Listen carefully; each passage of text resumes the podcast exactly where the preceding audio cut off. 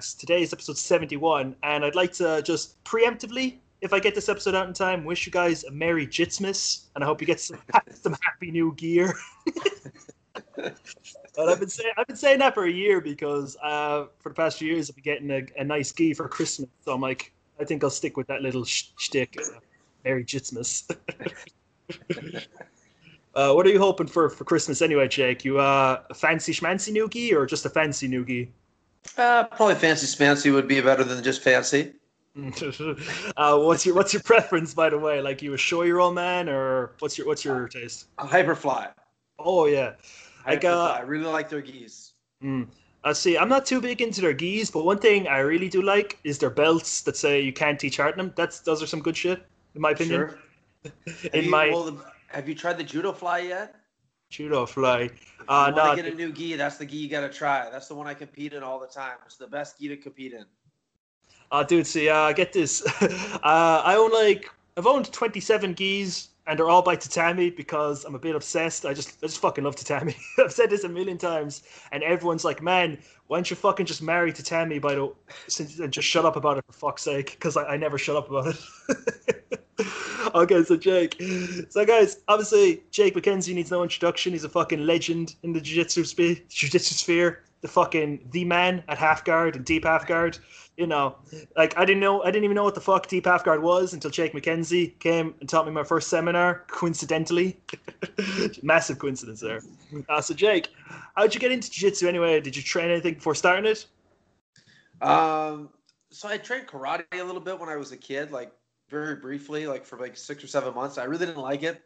I wasn't really good with like the left and right. So when they would teach the katas, I remember everybody got graded except for me in the grading because I didn't know how to go left or right. Like every the sensei would go, uh, turn left and I go right, or you say go go left and I go right. You know, um, so I did like a little bit of martial arts, like maybe like I said, like maybe six months or a year in karate when I was really young. I didn't really enjoy it, and uh, I remember I was in grade. I just finished grade six. I was telling my dad that I wanted to take me to the boxing club because I would watch boxing with my dad all the time. And uh, the same summer that I was kind of getting interested in maybe trying to go into the boxing club, um, my dad told me, he said, Hey, there's these Brazilian guys in town. You should go try to class with them. And I was like, oh, I don't really want to do like karate again. And I was like, I'd like to do boxing. He's like, No, these guys could beat a boxer up, you know? And he took me to the club with him because my dad trained for about a year. Um, I was, uh, I was like maybe a couple of months away from my 12th birthday and I was really lucky. Like I'm from a tiny little small place in in Nova Scotia, like in the east coast of Canada. So like where I'm from has a population of like ten thousand people. And there was a dude there, and he was like a martial arts enthusiast, and he had uh, he had a pretty good financial situation, and he ended up going to New York to train with Renzo. He went to Brazil to train with the Gracies, and he ended up bringing Carlos Gracie Jr. back with Marcio Feitosa, who was the world champion at the time at black belt and they taught in my little town in the middle of nowhere. Um, I think Mar- Carlos was there for three months. I think Marcio was there for five months. Um, that's where I got started in jiu-jitsu. Um, and then they brought back another guy. They brought back another instructor. His name was Marcio as well. It was not the same guy, um, but he ended up doing university. And I did a lot of the kids belts with him, like yellow and orange. And uh, it was it was good for me because when they were switching teachers there, when they had Carlos in the first Marcio, there was quite a few people. There was like maybe 30 people in the class.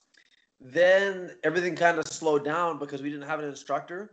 And when the other Marcio came back, there wasn't very many people in the classes. There was like me and two other people. And there would be a lot of nights where it would be just me and him. So like I'd get private lessons almost all the time because I'd go to normal class, but it would just be me and him or me and one other person. Um, so that's how I got started. I got started when I was like, you know, almost 12 years old. mm. and now I'm 35, so I've been training for going on 24 years almost.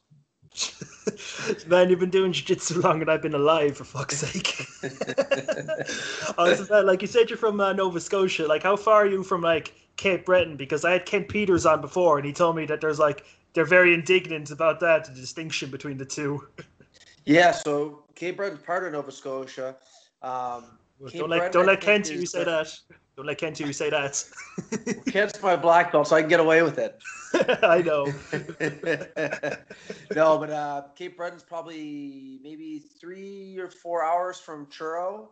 Um, man, Cape Breton's an amazing place. The people there are like they're not like anywhere else in the world. You know, they're so friendly there. It's like you're going back in time 30 years. Everybody's so friendly. You walk down the street, people are saying hi to you. Uh, Cape Bretoners are just awesome people. Every time I go up there, I have a, a great time. And all the guys at Kent School are, are, really good dudes. I'm really happy to have them um, under the GFT banner too. They're really good dudes. Hmm. Man, I don't know how I'd handle Cape Breton. I'm, I, if everyone's too friendly, because I'm like, man, why are you so fucking friendly? What's wrong with you? you know how it is. Well, similar to Ireland. Everybody's really nice in Ireland, at least in the experiences I've been there. Uh, but you know, if it, but like the way you're describing is like overly super friendly. Like you think they're up to something, like they have ulterior motives or some shit. Like the second you turn away, they're going to stab you and take your money in a nice way. No, they're too. They're they're all tough. I know that because whenever I go down there to teach a seminar, I watch those guys roll each other, trying to kill each other. Kent's got a lot of really good students there. Um, all real tough guys, but real nice guys too.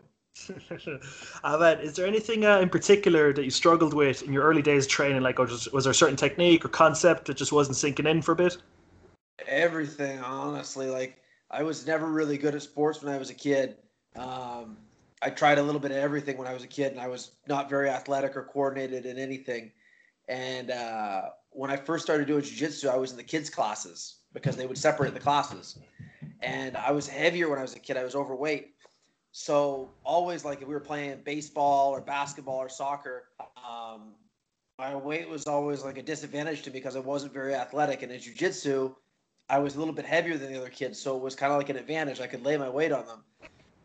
So I kind of got like I shouldn't say I had like success early. Like I didn't really know any moves, but I was I would kind of like rough the other kids up, and I wouldn't use technique. I'd like strangle them. I'd grab them by the throat, or I'd like power bomb them when the teacher wasn't looking. I was a little dick in the kids' class. I didn't want any of the kids to beat me because I was like, okay, I finally found something I'm good at. But I wasn't good. I was just bigger than the other kids, you know. so none of the kids lasted in the kids' class. I made them all quit pretty much, and uh, and then I was the only kid that got bumped up to the adults class. And I was 12 years old. And the first week I was in adults class, all the adults took it easy on me. I was like, oh, this is, and I was convinced that I could beat men up. Like I was like, oh my god, I'm so good, I can like beat this grown man up. And then after like a week, these guys that were like in the gym, where I'm from is a small little town. Like it wasn't like there was like doctors and lawyers doing the classes. It was guys that work in the woods or steel workers, like guys that do like hard manual labor, you know. And uh, after about a week, they started beating up on me in the classes, and I honestly didn't tap anybody or I don't think almost score any points for like three years. I just go to class and I get the shit kicked out of me. And I would just like focus on surviving. And I would go home and I'd fucking cry sometimes. I get home, I'd be like, someday I'm going to beat those guys up. Just one day, you know? And by the time I was a lot of the guys in the class I could beat up. But it hmm. was like a three years of growing pains. Mm. Well, man, you know what they say? Uh, wanting to beat someone up is like one of the best motivators out there, bar none. Well, it kept me going. It kept me going because I was I was not having a lot of success for a long period of time. God damn man. Yo, dude, see, one thing I'm always curious about each of my guests is like your first experience in competition, like how to go for you. Like uh usually I want to preface it like, okay, what went wrong? Because everyone usually if your first competition you're gonna get the shit kicked out of you, more often than not. But you know, there's a few rare examples of people flying triangling people was one of them. Someone said they flying triangle someone in their first match. I'm like, okay, uh, that's a good way to get disqualified, but whatever. I know for me, the first time I competed in jiu-jitsu was 2001 at the Pan Ams, and I was juvenile blue belt, so I was like uh, maybe 15, and the coach that was there at the gym, Marcio, he told my dad he was like because i just had, i could start to beat up some of the men in the class like the guys that weren't so good. Um, sometimes i would catch them or i could like sweep them. And marcio was like hey you should take him to the pan ams to compete um, if that's something he's interested in. My dad talked to me about it and i was like okay cool let's go. So marcio ended up going back to brazil so i went with my dad. My dad only trained jiu-jitsu for a year.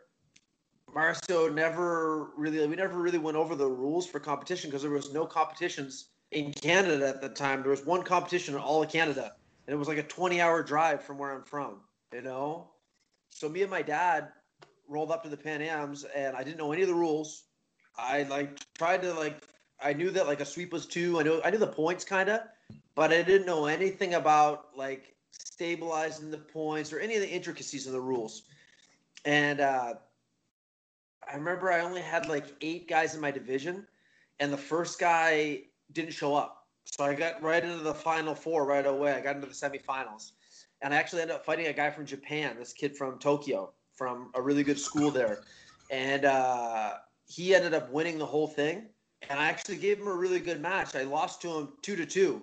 And at the end of the match, I didn't know if I won. I didn't know if he won. I didn't know what the score was. And then they raised his hand, and I was like, oh, okay, well, I gave him a, a good fight. It seemed pretty even you know. And then in the finals, he smoked the guy. And then that year, he won the worlds too. Um, so I went out in my first fight there, but it was a good experience. Like I didn't feel like I was completely like over my head, you know. Hmm. Nah, that's way better than how most people do at their first competition. Hundred thousand percent. Like, man, uh, what's it? Uh, I know one guy got put to sleep in his first fight. I know that's it. Well, me personally, I got disqualified in my first fight. That was fun for uh, air quotes slam. I'm like, man, any anyone I show that to, it's a baby slam. Go way out of here. No thanks. you know how it is. All right. See, while we're on the topic of competitions, do you have a preferred rule set to compete under? Like, what what's your favorite one? So I've I've always grew up competing in the IBJJF. That was something that I've always been used to that rule set. I've competed at a couple different rule sets. Like I've done the ADCC trials in Brazil. Um, ADCC is de- definitely a different rule set. I think if you want to go that route, you have to really train specifically for the rules because, especially without the gi and the rule set change, it's almost like a completely different sport. You know, a lot of it's more wrestling heavy. Um, but lately, I've been competing in the AGP tour, like the UAE. Um, they're the guys that do the Abu Dhabi World Pro. They do all the Grand Slams, and they've just come out with a new rule set, and uh, they just started to implement it this year They've done three big tournaments um, with the new rule set, and I did the new rule set twice. And I honestly thought the rule set would be really hard to um, to adapt to because it's different from the point system in the IBJJF. But I really liked it. Um, so basically, advantages are worth a point instead. So like, mm. let's say that I sweep you, but you almost arm lock me three times. Well, you beat me three to two because you had three advantages and I only had the sweep. And what it's based on is volume of, of output. So, like, if they think, okay, you know, Jake and Andrew are fighting, Jake was able to get a sweep right at the start, and then Andrew almost submitted him three times. Who really won the fight? Probably you. You know, you almost finished me three times. So, I've done the rule set twice. I really liked it. The matches are shorter; they're five minute matches, um, and I think it's much more um, spectator friendly. Mm. Another thing too is the stalling calls. You can't you can't stop for 10 seconds. If you stop for 10 seconds, they hit you with the call right away. And if you get the stalling call, it's a point for your opponent. Uh. So I think like it's going to be a lot more spectator friendly for jiu-jitsu. I think in the IBJJF, it's going to be hard for them to sell, you know, 10 minute black belt matches where the guys can stall the whole fight. Um, it's going to be really hard to sell that to people that don't do jiu-jitsu, you know? Mm. Um, so I think the shorter matches with more stalling calls and more points is going to be a lot more viewer friendly. And uh, yeah, I really like what the AGP is doing. I think they're they're taking jiu-jitsu in a good direction. Mm. Now, there's just two things I want to address there. First of all, let, thanks for letting me win in this little hypothetical scenario. thanks for letting me win in the little, the little hypothetical scenario. I said that's the only way I could possibly even potentially beat you. But the next one, like with the recent news of the IBJJF, like allowing they're going to legalize heel hooks and knee reaps soon. Like, what's your what's your thinking about that? I think for I think for Nogi, I think that's great. Um, I think like the IBJJF Worlds, uh, Nogi Worlds. If you look at the level of competition there, man, the last couple of years have been crazy. Like you look at middleweight, like the guys that were signed up for middleweight, you know, all killers, lightweight, middle heavyweight. Um, I don't think it's definitely not as prestigious as ADCC, and ADCC definitely does have a, a deeper bracket. But man, IBJJF Nogi Worlds every year gets tougher. Um, if you look at the tournament now compared to 10 years ago, man, it's a super high quality tournament. It's the second toughest Nogi tournament in the world, you know? And I think them adding heel hooks to it is going to bring more people that are good at that skill set into that uh, into their tournament, and it's going to make it. I honestly think in ten years it could be the same level, maybe even less, as ADCC. You know, and everybody talks about ADCC how it's much more exciting and this and that. Well, I watched the last ADCC. There was some amazing matches. You know, Dante Leon versus Lepri was a really good match. Um, there was a there was a ton of good matches that I can't think of off the top of my head. Um, Tonon had some really good matches. Um, JT had some really good matches, but there was also some snorers too. Like I watched the finals and it was like 20 minutes of bad wrestling. The guys just head slapping each other and waiting for the time to run down. You know, and people shit on the IBJJF all the time. They're like, "Oh man, it's 10 minutes of the guy's butt scooting." Well, I'd rather watch a 10 minute boring match than a 30 minute boring match. You know? Yeah, I get you. Because uh, you know, like it's like the little kids upstairs. My little my little niece is upstairs. She's running around. I thought I, I bumped off my mic. I thought it was like reverberation. Like, did I just no, break no, the right episode? One of the kids must have fell down. did he break fall? I hope so. Man, man, oh man! I remember the day after I got my blue belt, I got hit with the nastiest fucking power double you ever saw. I didn't see it coming, so I didn't. I didn't break fall. I got slammed like a motherfucker. I got winded, and then a, a microsecond after getting winded, shoulder in the gut, winded again, double winded in a fraction of a second. I'm like, the break fall doesn't save you there, I don't think. Uh, well, in my defense, like we were just drilling them, and then suddenly power double. I'm like, what the fuck, bro? okay, so man, I got a few uh, questions that I tailor made for like coaches and all them. Say, personally for you, what's like the first thing you teach a beginners class? Like say new pool beginners day one. What's the first thing you teach them? Um, probably a lot of like how to do front rolls, back rolls, shrimps. Um, that's one thing that I think that. So I where I was teaching now, I was teaching all advanced classes. I wouldn't teach the beginners class very much. But Vitor, who was over at Fergal's place, he's a he's a phenomenal instructor, and he would always stress about you know teaching people how to roll teaching people how to break fall properly because i think a lot of people get hurt initially because they you know you learn the break falls you learn the rolls a couple of times and stuff like that but sometimes you don't focus so much on those things but i'd say that's one thing. And another thing too would be instead of teaching so much technique teaching people kind of like what they want to do in certain situations just positionally like okay you're getting the guy's close guard you know, you want to have both your hands on the belt. You want to bring the belt up on his chest. You want to keep your elbows closed, good posture, and look straight ahead, you know, and really focus on those little things first. Because if you can win those little battles, then you can start to put the techniques together. A lot of times, when, especially for me, I think, or for anybody that's learning jiu-jitsu at the start, you learn a lot of techniques, and it takes a long time to start to absorb those techniques and see how they work together, you know. Mm-hmm. Um, so I'd say those would be two things, you know, teaching people how to fall properly, you know, so they don't get hurt and kind of teaching people, okay, you're in this situation more than focusing on the technique, focus on positionally what you should do in this position, you know? Mm. Now, dude, I think you're right on the money about teaching people to fall properly because so many people are always complaining about, oh, rest people get injured so much when they're wrestling or when they're doing judo throws. Like, no, they do not. They get injured because they don't know how to fall properly. There's nothing wrong with wrestling or judo sure. Don't, don't, even don't even try make that argument. You know, some of these people yeah, just, and that's drive me crazy. Judo or wrestling, they you, they teach you so much how to fall. A lot of it is the falling. You know, and you get all those hours of practice and Those guys know how to fall so good. Mm. And man, like, do you ever see like those high level wrestling matches when they just they get taken down, but they're like scrambling like a lunatic to not be pinned? Like that's that's some crazy shit right there. So some of the best, some of the best athletes in the world, wrestlers or judokas, you know. Mm.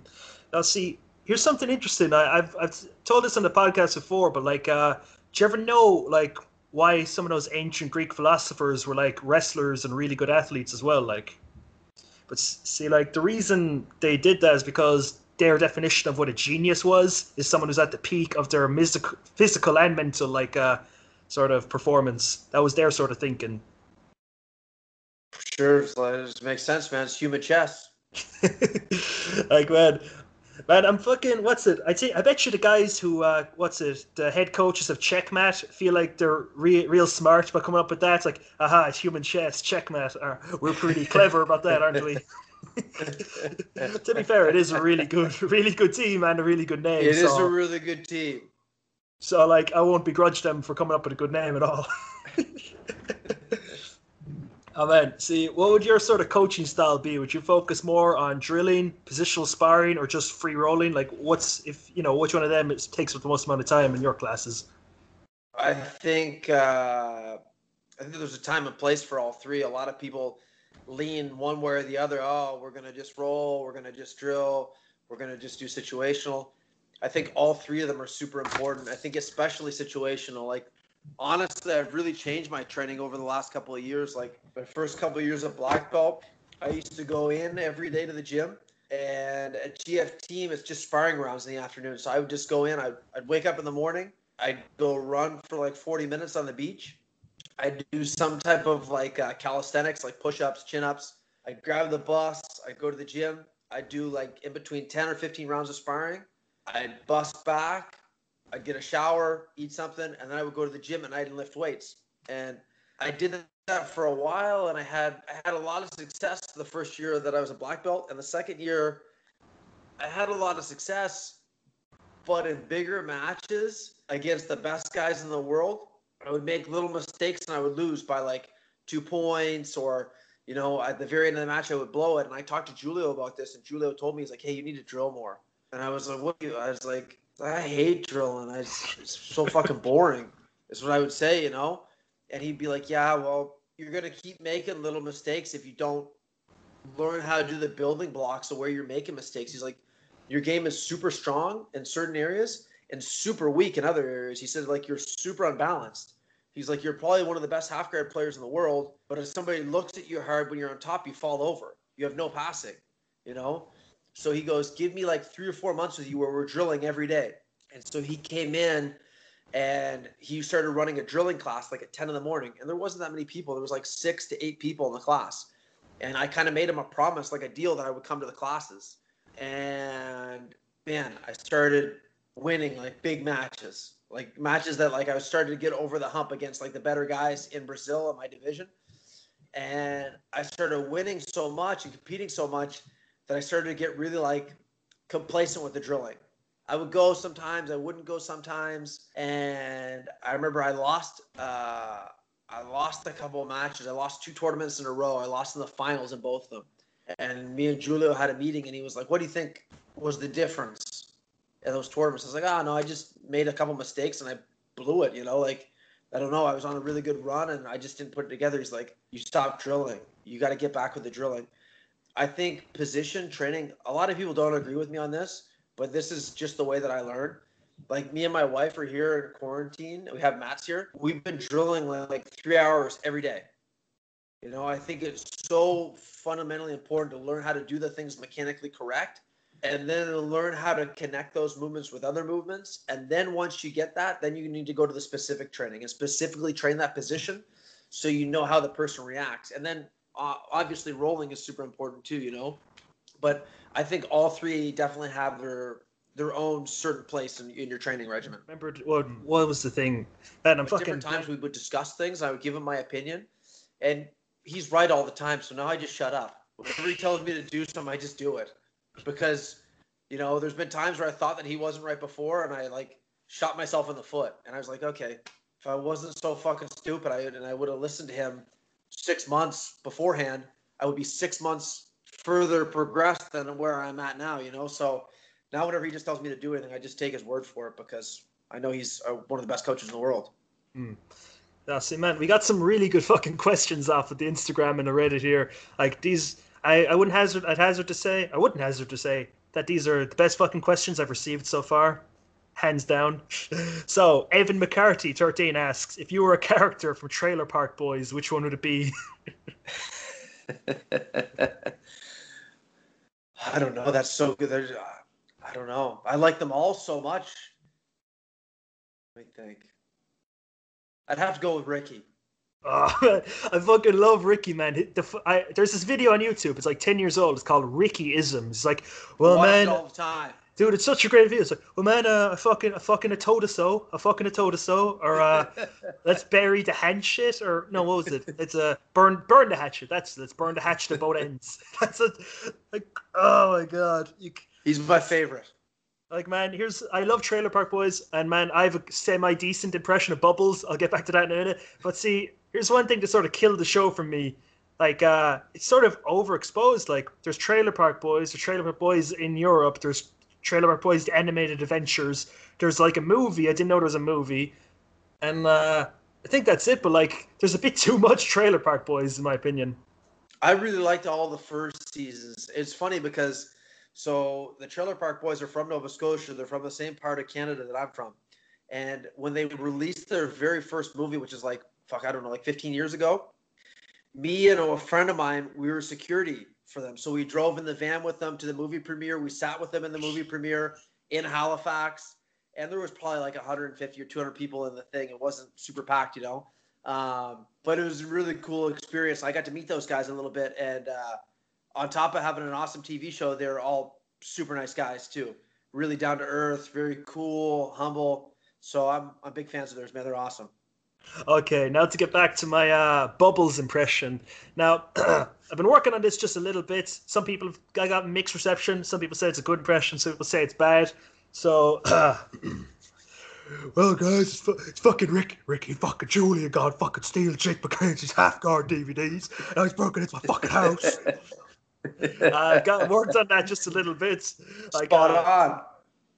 Like I was trying to tailor make it for your ones, like saying you said they stole your half guard DVDs. I'm like, well, fuck, I can't imagine you'd be happy about that.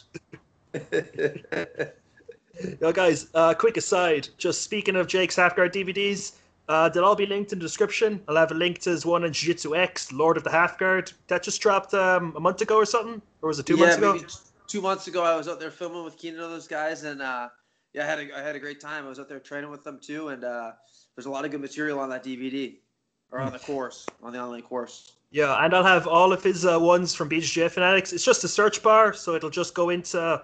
I just search Jake McKenzie, and then all five of it, all five or six. Is it five or six that you have on BJJ Fanatics? Uh, I think I think I got four in English and then a couple in Portuguese too. Yeah, how good is Gringo passing? That's one of the ones I haven't got. I have uh, what's it? Killer, killer counterattacks and reverse half guard. Part yeah, one. so I did the, the passing one. I was uh, I think it came out really good. There's a lot. I cover like a wide array of like different situations. And my passing style is a little bit different, kind of similar to like my jujitsu off, off my back is a little bit weird too. Um, like I play a lot of like reverse half guard, deep, and I've got a couple like strange positions that I use on top. Um, they give people a really hard time because they don't really encounter them that often, you know. And it's funny actually because I teach them in class, and I had a, a training partner of mine, one of the students at the gym I was at in uh, Ohio, and he was like in his fifties, super tough guy. Joe Pulver's his name, and uh, he would use one of my positions on me, one of my passing positions, and it would give me a hard time all the time because I people don't usually do it. It's kind of a weird position, and it's from the half guard, and he was really good at it, you know. So like uh, some of the, stuff on there's a little bit unor- unorthodox, but there's like uh, I guess there's a method to my madness uh, on that DVD. It's I, I liked a lot of the stuff that I showed on there, and it's stuff that I use all the time. Man, I got like one half guard pass to my name. It's the one Vitor showed me. I still fucking use it to this day. It's just like smash knee shield, grab the collar, and just mush into them. Yeah, he's uh he he can do that to everyone. That's the scary thing. he's done that to me a lot of times, so I know it works. I bet you there's like an indent of his shoulder right in your in your forehead, like a perfectly like his his shoulder would perfectly fit on this little indent in your forehead because he put it there so much. Oh man, uh, he's got some of the he's got some of the nastiest pressure I've ever felt, especially for someone his size. He's you know he's very muscular, but he's not a huge dude. He's a couple inches shorter than I am. We're about the same weight, but man, his uh, it's crazy because people talk about his pressure all the time and about his top game because he's one of the best in the world in that area. But the crazy thing is his guard is just as good as his his top game. He just doesn't really play it in competition. Mm. Like man, I bet you that'd be a good curveball to throw someone. They'd be looking at Vitor's videos, like, oh, I bet you, I bet you if he, uh, if I took him down or if he pulled guard, he couldn't do anything. Then if he pulls guard and just fucking annihilates you, you're like, well, shit, I didn't think about that. I've been telling him to do that for the last two years. I'm like, man, I was like, your fucking guard is phenomenal. Why don't you just go to pull guard? Like, you'll completely like throw the people off. And he's like really good at like the new, like he's really good at the old school guards, like half guard, butterfly guard, close guard. Um, especially I'd say like butterfly and, and half guard. He's really good at those two. Man, he's got a nasty lapel guard. Oh man, he's fought me for two years from the lapel guard. I'd want to. I he'd give me the lapel guard. I'd be like, no, not again. It's not going to happen again. You can't get away from him. You know. I bet you. I bet. You, I bet you he's just saving it for a special occasion, just because because that trick will only work once, really. Like I bet you, if he has one stellar performance with a guard sequence, people will get wise to it. I don't think so because the thing is, is like when you this is the thing when you have somebody that's that good on the feet and that good at guard passing, you know, people that are guard players are going to think twice about how they're going to pull him to guard for two reasons. They don't want to pull him with a bad pull where they're going to get passed, or they don't want him to time the takedown. So people are already cautious when they like all the time when I would train with them, I'd be like, okay, I've got one shot at pulling guard on him, and if I don't do this 100%, he's going to land in a good position. He's going to smash my guard, or he's going to throw me and land on the side mount, which is a bad option too, you know. And then when he surprises you, you pull guard. When he pulls guard on you, a lot of times you're not ready. You're like, oh, he's going to take me down. He's going to pass my guard, and then he pulls guard, and you're a step behind already. You know. I think him having that many dimensions to his game, that many layers, I think it makes it really hard for you to predict what he's going to do. You know, because he's so good at both, he could just switch it up. He'd be like, okay, I pulled guard this last time and messed the guy up. Now I can fake the guard pull, go for the takedown, or vice versa. You know. no, I get you, man. But see, man, I I'm not even joking that if like it's like what's it's like a, an ace in the hole. You know, it's like a. Do you ever see like these formulaic shows like oh my god, there's a fucking horror. Like this is just a basic cookie cutter thing for most shows nowadays. Oh no, terrible evil's here. Let's bring out this super duper secret weapon that we didn't use for any other fucking problem we had before. Let's use it now, cause why not? That's like Vitor pulling guard. Like let's use this super secret weapon we've never used before, but let's just, let's just use it now and never use it again. I hope he does, bro. I've I've told him for the last two years. Like he he told me, "What do you think? Should I pull guard?" I was like, "I've been telling you that for a long time. You should do that." get a wicked guard too, you know. How about he meets you halfway? Does like that fake guard pulls the ankle picks? Like happy? Oh yeah, I, I want to see him play a whole match off of his back because I know how good his guard is. I think this World Masters that he just won, I think he I think he played every match on top. If he wanted to, I think he would have won if he would have pulled guard every match too. Hmm. Maybe with all, all maybe with us just saying Vitor play guard for the past 10 minutes he'll do it. I'll just send i'll take this clip out of context just send it to him and be like fine i'll play fucking guard jesus. Okay now the next question we got is from Oisin McCabe really good fucking half guard player in ireland's had him on the podcast before. He's like in your opinion who is the best half guard player or passer? Like who's your favorite who do you think is the best half guard player and who do you think is the best half guard passer in your opinion? Half guard passer i know for sure Rodolfo Vieira because I've trained with him a ton. I've never felt I never felt pressure like that, and I know a lot of times training with Rodolfo, it would be, um, he he'll play to your level. Like if he's if he came in and smashed me 100% every day, the training would be not competitive for him at all. It would be terrible for me because he'd be hurt all the time because he's so big, he's so strong, and he's so good. You know. Mm-hmm. so for half guard passing, I've never seen anybody that has even close to the pressure that he has. You know, another really, really good half guard passer that not a lot of people know about um, is Vinicius Marinho. He's one of the best guys I've ever trained with in my life. He's like a legend from our team. He's like really well known in Brazil. He was like the number one guy in Brazil. Didn't compete very often outside of Brazil. I think he got second at the Europeans. I think third at the Pan Ams. But he's a guy that, man, I trained with him for maybe five or six years at GF team because he lives in Qatar now, and he's somebody that would pass my half guard every single day. It would drive me crazy, you know. Um, but I definitely say those two guys. Um, and now for half guard players, uh, uh, Lucas Leite is knee twist machine. If he gets you in the knee twist, it's over. Um, there's some old school guys that are really good. Like Bernardo Pitel had a phenomenal half guard. Um, another old school guy, Jamelão, Eduardo Jamelão had a really good half guard. I'm trying to think who else. I'd say like modern day, definitely like Bernardo Faria and, and Lucas Leite. They had the most success playing half guard at the highest level. And it's funny because both of them were super specialists. Like Lucas Leite plays knee twist and does about three moves off of it, but he's the best guy on the planet at those three moves. And once he gets you into that spider web, you're not going to get out, you know? Um, and then Bernardo Faria is the same thing. He was like a super specialist at like single legs and deep half guard. And same thing, he had three moves that if he put you in them, you were screwed, you know? So I'd say for guys at the highest level that were the most successful, definitely those two guys, you know? Mm. Now, for guys that I like to watch, I'm like a really big Bernardo Pitel fan. Masahiro Iwasaki from Japan is a friend of mine too. He's a really good half guard player. I really enjoy watching his matches. I go to Japan sometimes to train with him, and it's always good. We bounce some ideas off of each other, and he's uh, he's got a phenomenal half guard too. Mm. Man, I got to train with uh, Lucas Leite one time. Like I went to one of his seminars. It was like a two day weekend affair, a gi, gi class, a no gi class. I'm like, holy fucking shit, this fucking coyote guard is fucking decent. I love this. Oh yeah, you he can snap your knee in that thing. He's got. That's, I don't. I've never trained with Lucas. I know Lucas a little bit, and we talk to each other. He's a super nice guy, but I've studied his game a ton, and nobody knows how to put. Um, nobody knows how to put pressure like he does. You know, on the knee there. He's he's the best in the world at that game. Mm. Like there's a reason he calls it a knee torque half guard for a reason. Like that's like the abridged version. He said it. It's like, hey guys, it's like a knee torque half guard. It's a ter- okay. I swear to God, that's what he sounds like. I'm not not trying to be mean or rude, but he was saying half guarge a lot when he was training with us. He's an animal, bro. He's a half guard legend. He's uh I've only got to know him the last couple of years. Me and my me and my wife went up to talk to him at a tournament. Just told him that we, I was a big fan of his, and so was my wife. And he talks to us all the time at the tournaments. He's a he's a super cool dude, and he's a legend in the sport, man. We got tons of respect for him. Me and my wife have watched his video, his highlight video, easily over a hundred times. You know, just to mm. study and learn from him. My wife is really good at the style of half guard he plays. Mm.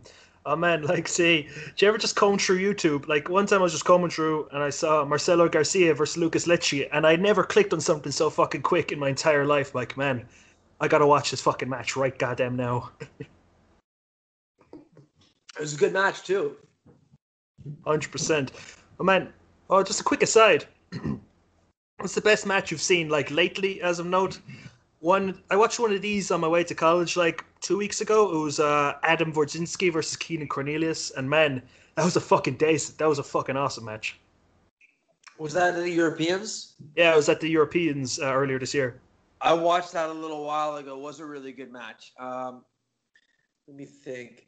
Man, honestly, off the top of my head, uh, I don't really watch a lot of nogi. I watch a lot more gi jiu-jitsu than I watch nogi, but like you got me on the spot here with a question. One of the best matches that I've seen this year was uh, Dante Leon versus Garry Tonon. I thought that was an awesome match.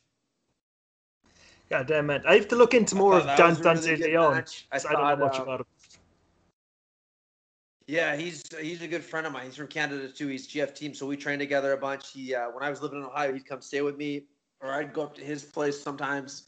And um, yeah, I thought him and Garry Tonon was one of the best matches I saw this year. Um, Jaime Canuto's had some really exciting matches this year too. Jaime Canuto fought uh, one of the Muniz brothers, Alex Muniz, at the Grand Slam a couple of weeks ago. I thought that was a really good match. His match with Gustavo Batista on Third Coast was really good. I thought he got screwed in that match. I thought the referees made like some really bad mistakes, but the mistakes aside, like if you look at the match, the match was super exciting.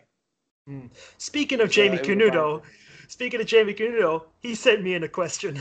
it's like, oh no way. Yes, way. It's like, uh, ask Jake what his goal in jiu-jitsu. Uh, what is his goal in jiu-jitsu? What's what was the best championship of his life, man? I can't fucking read, and the thing is uh, blown up right in front of me. So, you know, just uh, his goal in jiu-jitsu, best championship of your life. Shoot. Um. So Jaime is one of my uh, Jaime is one of my best friends. We lived together for frig, man, I lived with Jaime for seven or eight years in Rio. We lived in the gym for a long time. Then we lived outside the gym in different apartments. We were roommates for a long time. and we trained together for years and years. Um, I was with him in Brazil uh, a couple weeks ago. We trained for about a month together, so it was awesome. That we hadn't trained for like uh, we hadn't got to train every day for maybe like two years. Um, my goal in jiu-jitsu is just to compete as long as I can and uh, keep having good results. Uh, I'm 35 now. I'm going to be 36 next year, and um, still be competing internationally. Sometimes at adult, sometimes at masters now too. Um, especially in the AGP, there's really good money. Like you win the Grand Slam, you get three thousand dollars first place for Master One. Um, so yeah, I'd say like my my goal right now is just to stay healthy and compete at the highest level I can as long as I can. And I'd say my best tournaments ever, I'd say I'd say the World Pro, uh, where I got silver. Um, me and Jaime actually got to the semifinals together, so that was really, really cool. Um, that was a really good tournament. I fought Lachlan Giles first round. Um, I ended up beating him, and then I fought uh, another guy second round. Um, then Max Lindblad in the third round, and then me and Jaime were able to get to the semis together, which was the goal of the tournament. You know, so that was really really cool that me and him were able to do that. Um, and then I'd say Master Worlds. I had a really good Masters Worlds too. The first year I did it, uh, I beat Keishinho in the finals, and I had a really good match in the semifinals. I think I did six matches that day. Um, but yeah, my goal in jiu-jitsu is just to compete as long as I can, and you know, until the wheels fall off the wagon. oh man, maybe just a quick aside. Maybe watch the movie Paint Your Wagon. Maybe that'll uh, fix. Maybe that'll be like a, a mixed mixed metaphor sort of affair. oh man, but once he said Jamie, I was like, man, I gotta pull up. I gotta pull up the shit Jamie sent me. It's like reverse Joe Rogan. Yo, Jamie, pull that shit up. Or pull the shit up right, Jamie. He's yeah, gotta... the man, bro. He's the man. I, it was awesome. I got to train with him when we were there, and it, it's always good whenever we're training together because uh, we were training partners for so long that we always bounce a lot of ideas off each other. So it's funny. Jaime showed me some really good stuff uh, while I was in Brazil, and I was I've been drilling it all week with my with my wife. Um, so all the stuff he showed me, I've been trying to put into practice. So next time we train, I'll be able to be a little bit better at it at least. Hopefully, bro. Uh, see, I got a good one here by uh, Rob Orlovsky. He's like, "Hey, Jake, uh, how do you balance competition training, staying at brackets, staying away from injuries, and earning money from teaching and competing on your own, competing and your own relationship goals? How long do you think you can keep competing at the top? Thanks, sir. uh, thanks." He says. Um, man, honestly, I'm, I'm like I said, I'm 35 now, and I feel really good. Like so I, I did change my training a little bit because I had a full time job in Ohio. Before I would just work with seminars and stuff like that. So whenever I needed money, I'd go to Europe or the States for a couple of months and try to book a whole bunch of seminars. And then I would have like a nest egg of money where I could just use that to compete and to live off of. Um, and when that money started to get a little bit low, I would plan another trip. Sometimes I come to Canada, sometimes I go to the US, sometimes I go to Europe. Uh, I was going to Asia a little bit too. Um, so when I moved to Ohio and I had a full time job, it was a little bit different because I was teaching three times a day, um, I had private lessons, some different stuff on my on my plate, you know. Um, so I think my there I was training like four times a week really hard, and then I would I was kind of tired because I would teach the classes, I would lift weights, I would do different stuff, but I really changed my uh, my training. But I was just in Brazil for a month, and man, I was at the pro training every day with the guys that were 20 years old. They're the top guys in Brazil, and I felt really good in the training. I could throw down with everybody. I didn't feel like I was, you know, I didn't feel like I was a step behind from my age at all. Um, so I think I'm gonna try to compete as long as I can. I really don't know how much longer I can go, you know, but my body feels really good. I think I take really good care of my body. Knock on wood, like I do tons, like um, not even rehab, but like prehab stuff, like for my knees, for my neck, for my back. I do a ton of stretching. I try to eat fairly good. I'm always training. I train all year round, so I'm never taking time off. Like always drilling, always sparring. I think I train a little bit smarter than I used to. Like when I'm hurt, I know where I can train specifically in situations where it's not going to force those parts of my body, um, kind of the extremes. But I'd say just, I think from the the amount of time I've been training, I think I'm a little bit better at juggling all of those things now, you know. But like now it's going to be nice. I'm going to have probably a year off. I was going to open a school up here in Canada, but with the pandemic, it doesn't make any sense to to do something right now. You know, you got to wait till the vaccines come out and some of the the lockdowns are a little bit, you know, um, behind us. But uh, for right now, I'm just going to just focus on training. And uh, there's some competitions coming up that I'm trying to gear up for. So me and my wife have been training like crazy here in the lockdown, trying to get ready for those. So when the competitions do come back around, that we'll be ready. Mm.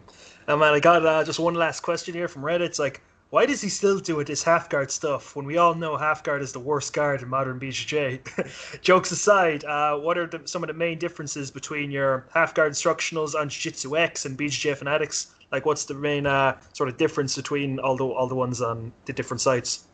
So I'd say BJJ Fanatics. The last DVD I shot with them on half guard was I shot the two volumes of half guard with them. Um, and those were the first two DVDs that I shot uh, with them. Then I was supposed to shoot the volume three, but then with the pandemic and stuff, they were going to come to Columbus to shoot with me. Um, but that got canceled because of the pandemic. So I'd say the the stuff I have on Jiu Jitsu X right now is an updated version because you know I think the when I shot the stuff uh, with them was 2017, right after the Worlds, um, and so three years later, I I definitely think my half guard has changed a lot. I'm always trying to study the position, and um, honestly, during the lockdown, when we were in lockdown in in um, when I was living in the U.S., I didn't have to go to work for like three months, and I was going a little bit shack wacky. I did have one training partner that I was training with a lot. I know he was being safe. I was being safe too, so we trained in my garage. Um, but I got really into studying Keenan. Uh, I was never really I'd watch Keenan, but I really his game never really it was never something that I figured that I would I would try to apply to my game. And I ended up watching a couple of videos of him teaching stuff. And I was like, man, this guy's a really good teacher. And honestly, I have a really hard time learning from people off the internet, like on YouTube or different things like that. I can I'm much better at watching matches and picking up what the person is doing and then trying to figure it out without somebody explaining it to me. But I ended up watching a lot of Keenan. I was like, man, I'm gonna get Keenan online. So I paid for the monthly thing, and I started using it all the time. And I was like, I had I'd had four or five other monthly subscriptions that I'd looked at a couple of times, and then after a month I would cancel them because I just would never use them, you know. And man, I on a, uh, honestly I ended up paying for the year for Keenan Online because it was a better deal and there was more material you, you could get that some of the stuff that wasn't um, available to the people that paid month to month. Um, so I did that, and then I bought the lapel encyclopedia, um, and I ended up incorporating a lot of the stuff, like a lot of the lapel guard, the worm guard, reverse Stella worm, into my half guard. So a lot of that stuff is on the Jiu Jitsu X DVD for the half guard. Um, so it's just newer stuff that I've been working on. But it was really cool when I was I was down there. Kino was hurt; his back was a little bit messed up when I was there. So we didn't get to train a ton. I got to roll with him a little bit um, when I was there, and he was super cool, man. He showed me some really. Uh, we bounced a couple ideas off each other. Had a couple questions for him. Um, he showed me some really cool stuff from different positions that we kind of talked about. Um, but honestly, man, everybody that I can learn from on the internet, I find like, you know, like Lachlan Giles. Lachlan Giles is one of the best teachers on YouTube. He's a phenomenal teacher. He explains things so precise and he's to the point. He doesn't over talk. He doesn't under talk. But man, for some reason, I studied. I, me and my wife studied some Keenan stuff this morning that I trained for like two hours. I just think, I think he's got a really good way that he explains jujitsu, and I think, uh, I think his concepts, his understanding of mechanics, is just is really good. And I, I for me, I was, able to connect with that. I think that was like a really good tool that I had um, over the lockdown. So I kind of got away a little bit from the question, but I'd say that's the difference with the two courses. The course on Jiu Jitsu X has a lot more lapel stuff uh, incorporated into it. Mm. Lapel stuff. Why didn't you say sooner, man? I'm gonna fucking, I'm gonna drop everything and get your fucking Lord of the Half Guard because I love, I love all the names that he's fucking showed. That did you come up with Lord of the Half Guard or did he? No, uh... they came up with that, man. They so it was funny. We shot the whole DVD, and uh, his partner Miha, who's a really good guy, came in and he was like, he was like, hey, he's like, what do you? Can I pitch you an idea? He's like, you can just tell me if you like it or not. And he pitched me the idea, and I was like, yeah, that sounds super cool.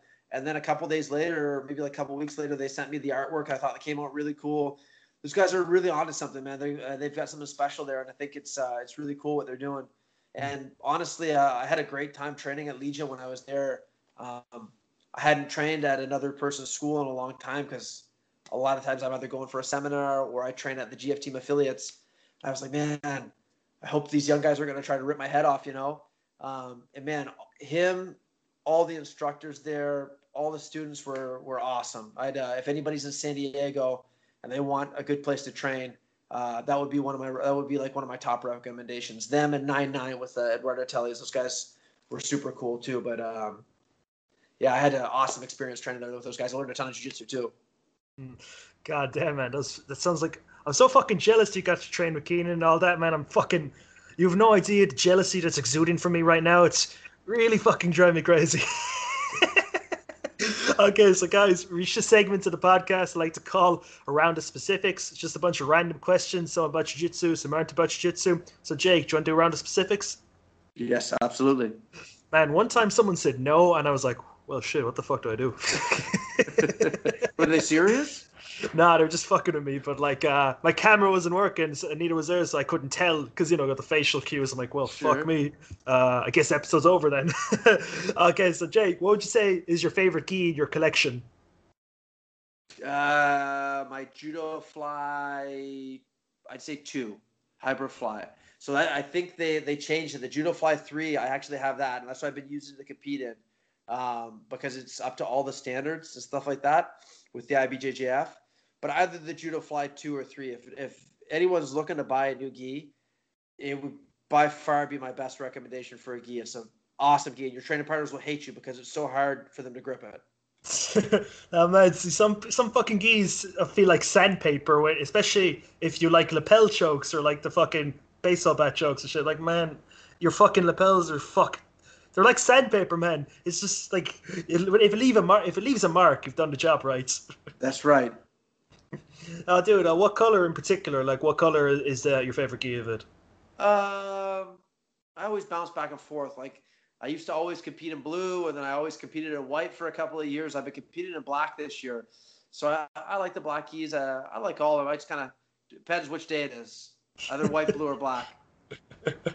like man, people give me shit for having twenty gis, and they're like, man, you only need seven. There's seven days a week, but um, sometimes there's fancy gis for special occasions. So like, sure, you want to switch it up. You don't want to look the same every day. Yeah, like, uh, like here's one thing I did lately. Uh, I, I got this idea from Kent. It was tie dye gis. Sure. I got, okay, some of them turned out really shit, and some of them turned out really good. Like, because I just did it myself. So I have to say, the ones that turned out good are really fucking good. So, you know that you know I like that because like unique gis and shit. Do you ever like uh, consider tie dyeing them, or is that more has Kent not sold you on that idea yet? he hasn't sold me on that idea yet. He asked me when I gave him the black belt if he could wear a tie dye gi to the ceremony, and uh, or to the to the graduation. And man, I'm I'm super relaxed with everything. I could care less what type of gis they were. And I told him, I said, so let's just wear just the white gi, just for the black belt grading. I said, just because you know you're new to the team. I want Julian to see if he sees the graduation picture that you're not in a tie dye gi. I said you can wear a tie dye gi 364 days out of the year. I'm all for it. I said, just not on the day I'm going to give you your black belt. So it was good. He was all cool with that. But Kent's the Kent's the man. He's the he's the master the, the tie dye uh, with uh, tie dye and the gis. Mm. Well, man, see, I bet you he was wearing a tie dye rash guard though, just just to stick it to the man. he was probably thinking twice about it. He's probably thinking, man, I should show up with a tie dye gear. then, uh, that would be like, uh, what's it? Imagine, I can imagine if he did that. Like, okay, Kent, I know I said I was going to give you your black belt, but you're just getting our stripe on your brown belt just for that. ah, just. As a man, what's it up? Who would you say is the most famous person you've rolled with? Guy Ritchie. Oh yeah, I forgot Guy Ritchie does jiu-jitsu and he wears like uh, clip-on ties because he doesn't want to get strangled. Man, I trained with him when I was a purple belt in California. I trained with him. I was in Beverly Hills. I was at a gym there, and uh, there was a couple of Brazilian guys living at the gym, I stayed there for maybe a month. And uh, inside the gym, we just sleep on the mats. And one of my friends was living there at the time, and uh, and Guy Ritchie rolled up to the gym with uh, with his. I think the guy's his best friend. Um, he's a uh, he went to the Olympics for judo. I forget what his name is. I think Bobby is his name. Um, really good judoka. And it was funny because the instructor there told me he was like, "Hey, he's like this guy does private lessons with me. This guy's like a director. He was married to Madonna at the time, I think, and he was like, "Don't hurt this guy when you're training with him." And uh, man, we started rolling, and I was like, kind of like flowing with him, and he was flowing with me. He was being super cool, and I like wasn't able to do anything to him, and I was like, man, I'm gonna start kicking it up a little bit. Like this guy's pretty fucking good, you know. And we didn't try to kill each other, but we definitely picked it up, the two of us. And man, Guy Ritchie has legit jujitsu, legit jujitsu. I I'll put my hand up and, and say that for sure. I'll tell anybody that. At least when I roll with him when I was a purple belt, you know, he was badass, and I was a really good purple belt man. Like I won the Pan Am's, U.S. Open. I got second the Brasileiros. Um, I had some really good results. Like the week he came and rolled, I won the U.S. Open in California. I had five matches, you know, and I roll with him, and he's he's badass. He's he's legit. Mm. I mean, I say it's good because Guy Ritchie is in like a position where he's not. It's not like he's an Ashton Kutcher, where if he broke his leg in a heel hook or something, he's he can't do anything. But because if Guy Ritchie did break his foot, he could just sit in a director's chair with a walking stick and start screaming at everyone, and the job would still get done. Sure, and he's a badass director. I love his movies too. Oh, dude, what's your favorite Guy Ritchie movie? What what do you, what do you like? Let me think. You gotta you gotta go with Snatch. Snatch was awesome.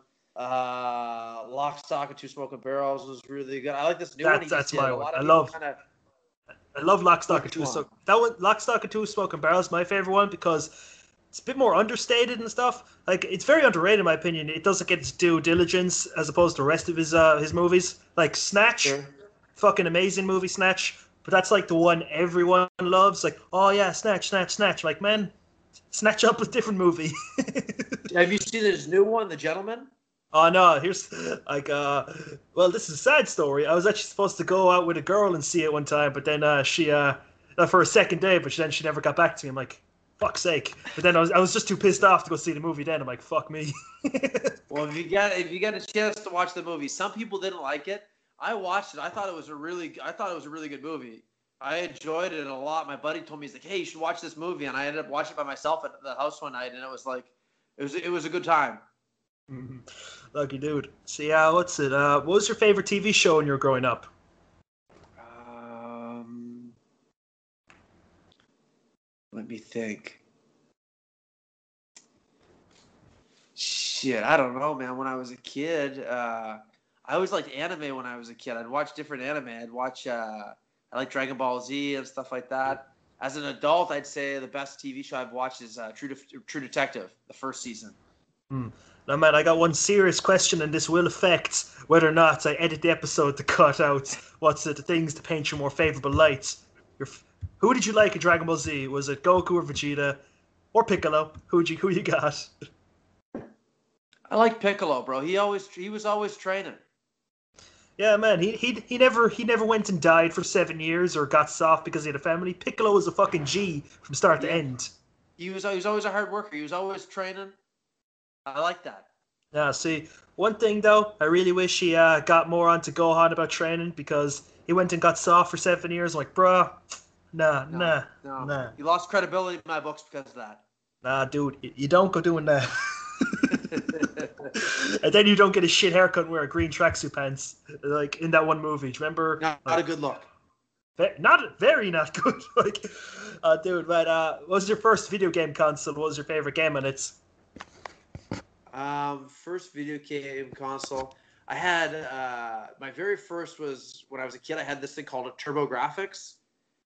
Uh, I don't know if they were they only had them in Canada or what they were, but they were. I remember that I had that, but I think my favorite game growing up was I really liked uh, Tony Hawk's Pro Skater 2. Oh, dude, did you see? Uh, they made like a remake of one and two on the PS4. I bought that. I, I Oh, played dude. that during the lockdown. I beat that in like in a week. It was awesome. It's a wicked game. They did a really good job on it. Those guys.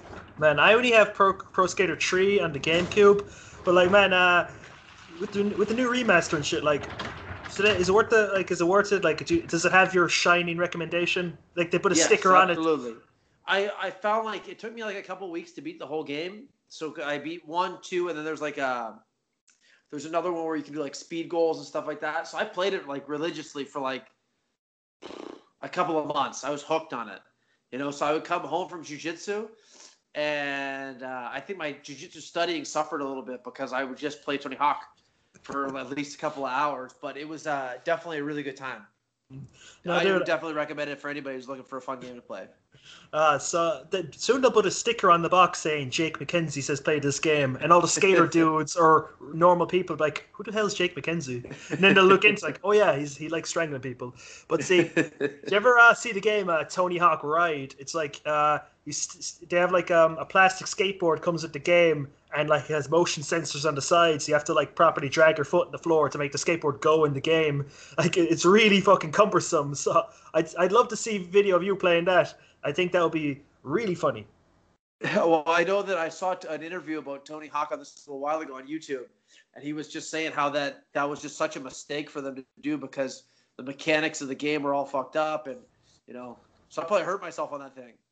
oh man, it's so funny because they have a little video before you, like once you put it in the game, video plays. Tony Hawk has this, this controller. It's like, yo guys, this is the most advanced game controller ever, and they're just trying to make you think, what's it? Uh, that it wasn't a mistake buying this uh plastic hunk of shit. No disrespect to Tony at all, but like that was a mistake, like like you mentioned.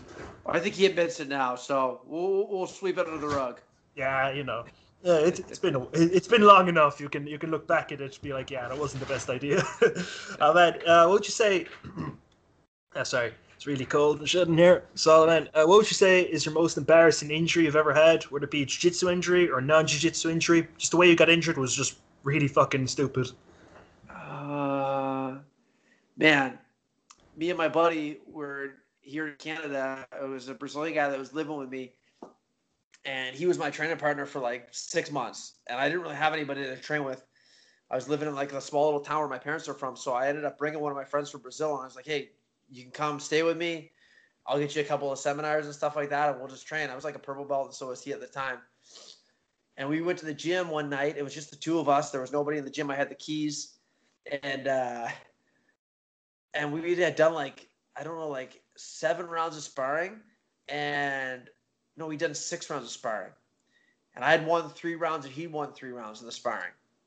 Points wise I was counting in my head. And I was like hey let's do one more. He said nah I don't want to do another one. I was like come on let's do one more. And we were always like ultra competitive in the training. We would try to kill each other you know? And would and um, lots of times the training got heated you know? And he was like, "No, I don't want to do another one." I was like, "Come on, let's do one more." And I kept on like egging him on, which was stupid. And man, the last like ten seconds of this seventh roll we did, in the seventh round, it was tied. I think I'd swept him, he'd swept me, and we stood up and we both tried to double leg each other at the same time, and we rammed our heads like two billy goats, and he split the top of my head open. I, I had to go to the hospital. They put eight staples in my head, and I completely closed his eye. They thought I broke his orbital bone because my head hit him in the face. His eyes swelled shut as soon as I hit him.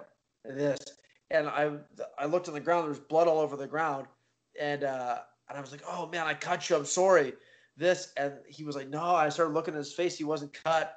And I started to touch, and I felt like I had like a big V in my head. Yeah, so that was that was probably one of the. Well, that's the one that comes to mind at least. Oh man, like something's like uh, I split both my fucking uh, eyebrows open, like right right below the eyebrows, so I don't even have a cool scar over the eyebrow. It's like just below here. The two of them, both by headbutts.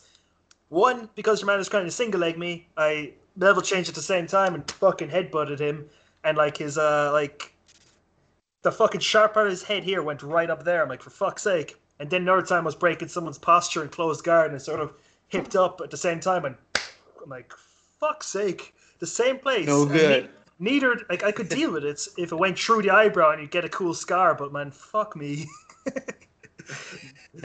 you know, I bet you you have a cool scar on your head when uh, if you shaved your head. I do. I have a big V in my head.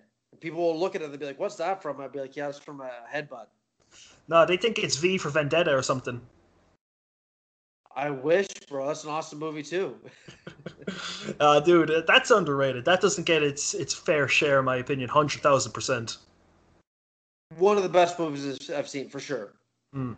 Uh, see, and I like that they didn't show you your man's face. They still left a bit of you know mystique and mystery to it. I like that they didn't show your man's face in it because they said he doesn't have a face because he's fucking burned and shit. You don't want to see that. I know. I still would have liked to see his face, so I'm still curious. Uh, they show it in the comics and stuff. Did they? Yeah, I'm gonna Google that as soon as as soon as we're done the podcast. I'm go- that's the first thing I'm doing. I'm gonna Google his face. oh man, if you could ban one guard or position from competition, what would it be and why? Um, yeah, I don't know. I don't know. I don't think I would ban any guards. You wouldn't you wouldn't ban 50-50? That that's becoming the most popular one lately. It used to be when I actually asked people that question, it used to be lapel guard because everyone hated lapel guard, but now it's 50-50 because people just they just they just everyone hates 50-50 now. In, gi they ban it, they say. Well, I'll tell you right now. I think I think people hate 50-50 because they're not good at it. Like that's the thing. Like Ooh. Shots fired. They, I think like if you get somebody that's really good at 50-50, like man, like Jaime Canuto is not a 50-50 guard player, you know, but he's really good at getting out of it, you know, and I've had him in 50-50 tons of times and it's usually not very advantageous, you know, like man, I trained with I, I lived with Ryan Hall for a year and a half total at his house. He's one of the best 50-50 guard players in the world, you know if he gets you in 50 50, you're in hot water. So I learned a lot of really good tricks from training with him there. Like 50 50 doesn't really bother me. If I land in 50 50, I feel fairly comfortable. But I think a lot of people really just focus on the points. Like, oh, I'm going to just try to get up and secure the points and do like the teeter totter battle. But I think if you know how to play the position, I don't think. I don't think it's a staller's position. Like I think there's really good footlocks you can hit off of it. Um, I think there's really good back takes, transition sweeps, guard passes. I think it's just a matter of knowing how to play the position. And like I'm not super great at it, but I have a basic like fundamental idea how it how it works, and I've been stuck in it lots of times too, you know. But I think uh, I don't think it should be banned at all. I think it's a great position. Mm. Oh man. Oh yeah, see, like you said about the teeter totter battle, like with the fucking, it just looks ridiculous, like the butt, the butt fight. Like uh, I, I learned a detail of a Kristian Woodmansee one time when he came to our gym for seminar. It's called the Battle of the Butts, where he's like talk about you, the way you hip like hip switch one way, then back the other way to like secure a better sort of hip placement and stuff. So you, it'd be like more advantageous. Then you can win the for sort of 50-50 battle way easier. And ever since doing that, I'm like, the rare occasion I do go to 50-50, I'm like, well, that's how that's how I win. So I don't I don't complain about 50-50.